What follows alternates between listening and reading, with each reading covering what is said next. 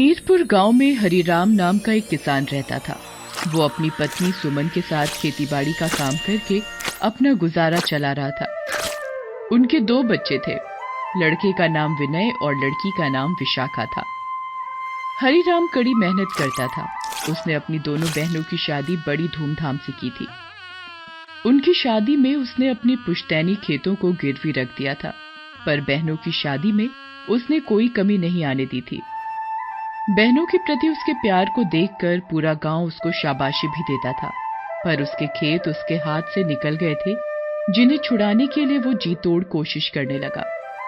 एक दिन खेत में काम करते समय तेज धूप के कारण हरिराम बेहोश होकर गिर पड़ता है। अरे देखो हरिराम को क्या हो गया है? हरिराम! हरिराम!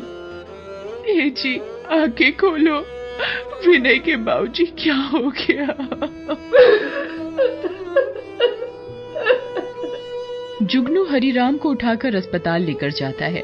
वहाँ जाते ही हरिराम अपना दम तोड़ देता है। सुमन का रो रो कर बुरा हाल हो जाता है। विनय और विशाखा को लेकर सुमन परेशान रहने लगी। हरिराम की बहनें अपने अपने ससुराल में खुश थीं। उन्हें अपने भाई के जाने का दुख तो होता है परंतु अपने घर वालों के कारण वो सुमन की कोई मदद नहीं कर पा रही थी। एक दिन जमींदार ने आकर सुमन से कहा सुमन हरी राम तो चला गया। अब तू अपनी जमीनों के पैसे कैसे चुकाएगी? बाबूजी मुझ पर रहम करो। मैं आपके पैसे चुका दूँगी। चल ठीक है। अगर साल भर में तू पैसे नहीं दे पाई तो मैं इन जमीनों को बेच दूँगा। ये कहकर जमींदार चला जाता है। सुमन सोच में पड़ जाती है। माँ माँ आप क्या सोच रही हो? आप परेशान मत हो। मैं और विशाखा खूब पढ़ाई करके अपनी जमीनें छुड़ा लेंगे। सुमन दोनों बच्चों को सीने से लगाकर प्यार करती है। तभी जुगनू आता है। जीजी मुखिया ने नए खेती मजदूर रख लिए हैं। उनको अब हमारी ज़रूरत नहीं रही। ओह ये तो बड़ा बुरा हुआ भाई। अब क्या करेंगे? मैं सोच रहा था कि मैं शहर में जाकर रिक्शा चलाने का काम देखता हूँ। अब मैं आप पर और अधिक बोझ नहीं डाल सकता। भाई बोझ कैसा? अब हम अपना गुजारा कैसे चलाएँगे? सुमन कई दिनों तक रोती रहती है। बच्चे भी माँ की परेशानी को देखकर दुखी रहते थे। एक दिन पंडितानी सुमन के घर आती है। सुमन, तू अपना नहीं, कम से कम इन बच्चों का तो ख्याल रख। चल, मैंने तेरे लिए दो तीन घरों में बात की है। सुबह जल्दी पहुँच जाना। झाड़ू पोछा, बर्तन आदि साफ़ सफ़ाई का काम करना है। आपकी बड़ी मेहरबानी। अगले दिन से सुमन साफ़ सफ़ाई का काम करके बच्चों को पालने लगती है। विनय और विशाखा अपनी अपनी पढ़ाई में व्यस्त हो जाते हैं। स्कूल में सारे अध्यापक उनकी तारीफ़ करते नहीं थकते थे। कुछ दिनों के बाद विनय को सरकार की तरफ़ से कॉलेज की पढ़ाई के लिए स्कॉलरशिप मिलती है। उसे दिल्ली जैसे शहर में बड़े कॉलेज में पढ़ने के लिए सरकारी खर्चे पर भेजा जाता है। सुमन इस बात से बड़ी खुश होती है। विनय माँ से कहता है, माँ अब तुम चिंता मत करना। मैं शहर में खूब मन लगाकर पढ़ूँगा और जल्द से जल्द नौकरी करके तुम्हें वहाँ बुला लूँगा। हाँ बेटा, मैं ज़रूर आऊँगी। बस तू अपने पैरों पर खड़े हो जा। विनय दिल्ली में खूब मन लगाकर पढ़ता है। वो कॉलेज में हर साल अव्वल नंबर लेकर पास होता था। उसके कॉलेज में नीरा भी पढ़ती थी, जो एक अमीर घर की लड़की थी। धीरे धीरे दोनों के बीच दोस्ती होती है, जो एक दिन प्यार में बदल जाती है। नीरा काफ़ी मतलबी होती है, वो विनय का खूब फ़ायदा उठाती थी। विनय, मुझे इंग्लिश की एक किताब लेनी है, तुम्हारी लाइब्रेरी में जान पहचान है, प्लीज़ वहाँ से मुझे दिला दो, फिर कहीं घूमने चलेंगे।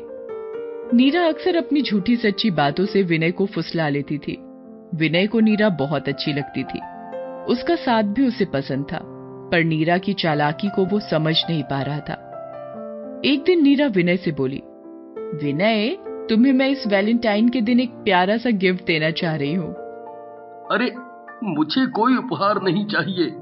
बस तुम्हारा साथ ही काफ़ी है। विनय वैलेंटाइन डे तो प्यार करने वालों का दिन होता है। नीरा मैं तो तुम्हें क्या दे पाऊँगा? तुम तो मेरी हालत जानती हो। अरे दिल छोटा मत करो। ठीक है, उस दिन हम एक दूसरे को कुछ नहीं देंगे। बस, अब तो खुश हो। विनय को नीरा की बातें अंदर ही अंदर खाए जा रही थी। वो सोचने लगा कि वो कैसे उसके लिए कोई गिफ्ट खरीदे। उधर नीरा के डैडी वैलेंटाइन डे के दिन एक पार्टी रखते हैं। उस पार्टी में बड़े बड़े लोगों को बुलाते हैं। वे नीरा से कहते हैं, नीरा, मैंने वैलेंटाइन के दिन एक पार्टी रखी है, होटल ग्रांड पैलेस में। तुम अपने दोस्तों को भी बुला लेना। हम्म? हाँ डैडी बुला लूँगी। हाँ नीरा तुमको बताना ही भूल गया। तुम्हें रोहन याद है? हाँ चौहान अंकल का लड़का। बिल्कुल सही पहचाना। वही रोहन अमेरिका से अपनी पढ़ाई पूरी करके आ रहा है। पार्टी में मैंने उन लोगों को भी बुलाया है। ओह बड़ा मज़ा आएगा। नीरा मन ही मन खुश हो जाती है। वो अपने सभी दोस्तों को इनवाइट करती है। विनय को भी पार्टी में आने के लिए कहती है। फिर वो वैलेंटाइन का दिन भी आ जाता है। विनय कुछ गुलाब के फूलों का गुलदस्ता बनाकर लेकर जाता है। नीरा के सभी दोस्त उसको महँगा उपहार देते हैं। नीरा रोहन से सब दोस्तों को मिलवाती है। दोस्तों, ये रोहन है, जो अमेरिका से पढ़कर अभी लौटा है। सब उससे हाथ मिलाते हैं। तभी शंकर लाल एक अनाउंसमेंट करते हैं। सुनिए सुनिए। मैं आप सबको एक खुशखबरी सुनाना चाहता हूँ। मैं अपनी बेटी नीरा का हाथ रोहन के हाथ में देकर अपनी दोस्ती को रिश्ते में बदलने जा रहा हूँ। सब तालियाँ बजाते हैं। नीरा खुशी में अपने डैडी के गले लग जाती है। रोहन भी सबसे हाथ मिलाते हुए धन्यवाद देता है। विनय ये सब देखकर हैरान होता है। वो नीरा से बात करने की बहुत कोशिश करता है लेकिन नीरा उसकी ओर ध्यान ही नहीं देती। पार्टी से धीरे धीरे सब लोग जाने लगते हैं। नीरा भी सबको बाय करके विदा करने में व्यस्त हो जाती है। इतने में विनय नीरा का हाथ पकड़कर रोकता है। नीरा तुम मेरे साथ ऐसा व्यवहार कैसे कर सकती हो? मैंने तुमसे प्यार किया था। तुम भी मुझसे प्यार करती थी। फिर अचानक ये सब क्या है? विनय तुम क्या कह रहे हो? भला मैंने तुमसे प्यार कब किया? नीरा ज़्यादा दिन नहीं बीते हैं। तुमने आज के दिन के लिए ही कहा था कि हम एक दूसरे के साथ रहेंगे। अपने प्यार का इजहार दो दिन पहले ही तुमने मुझसे किया था।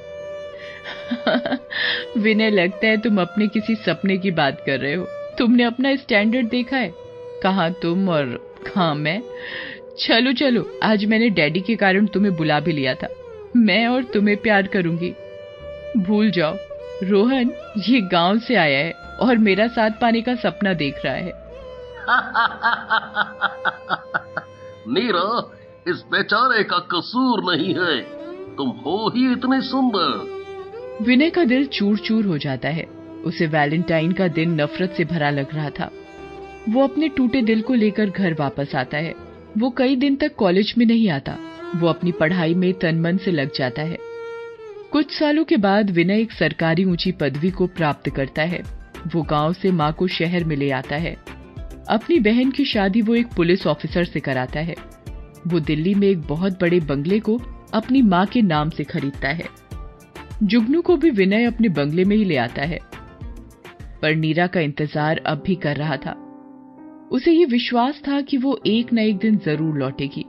वो हर साल वैलेंटाइन के दिन महँगे गिफ्ट खरीदता और उन्हें एक कमरे में बंद करके रख देता था।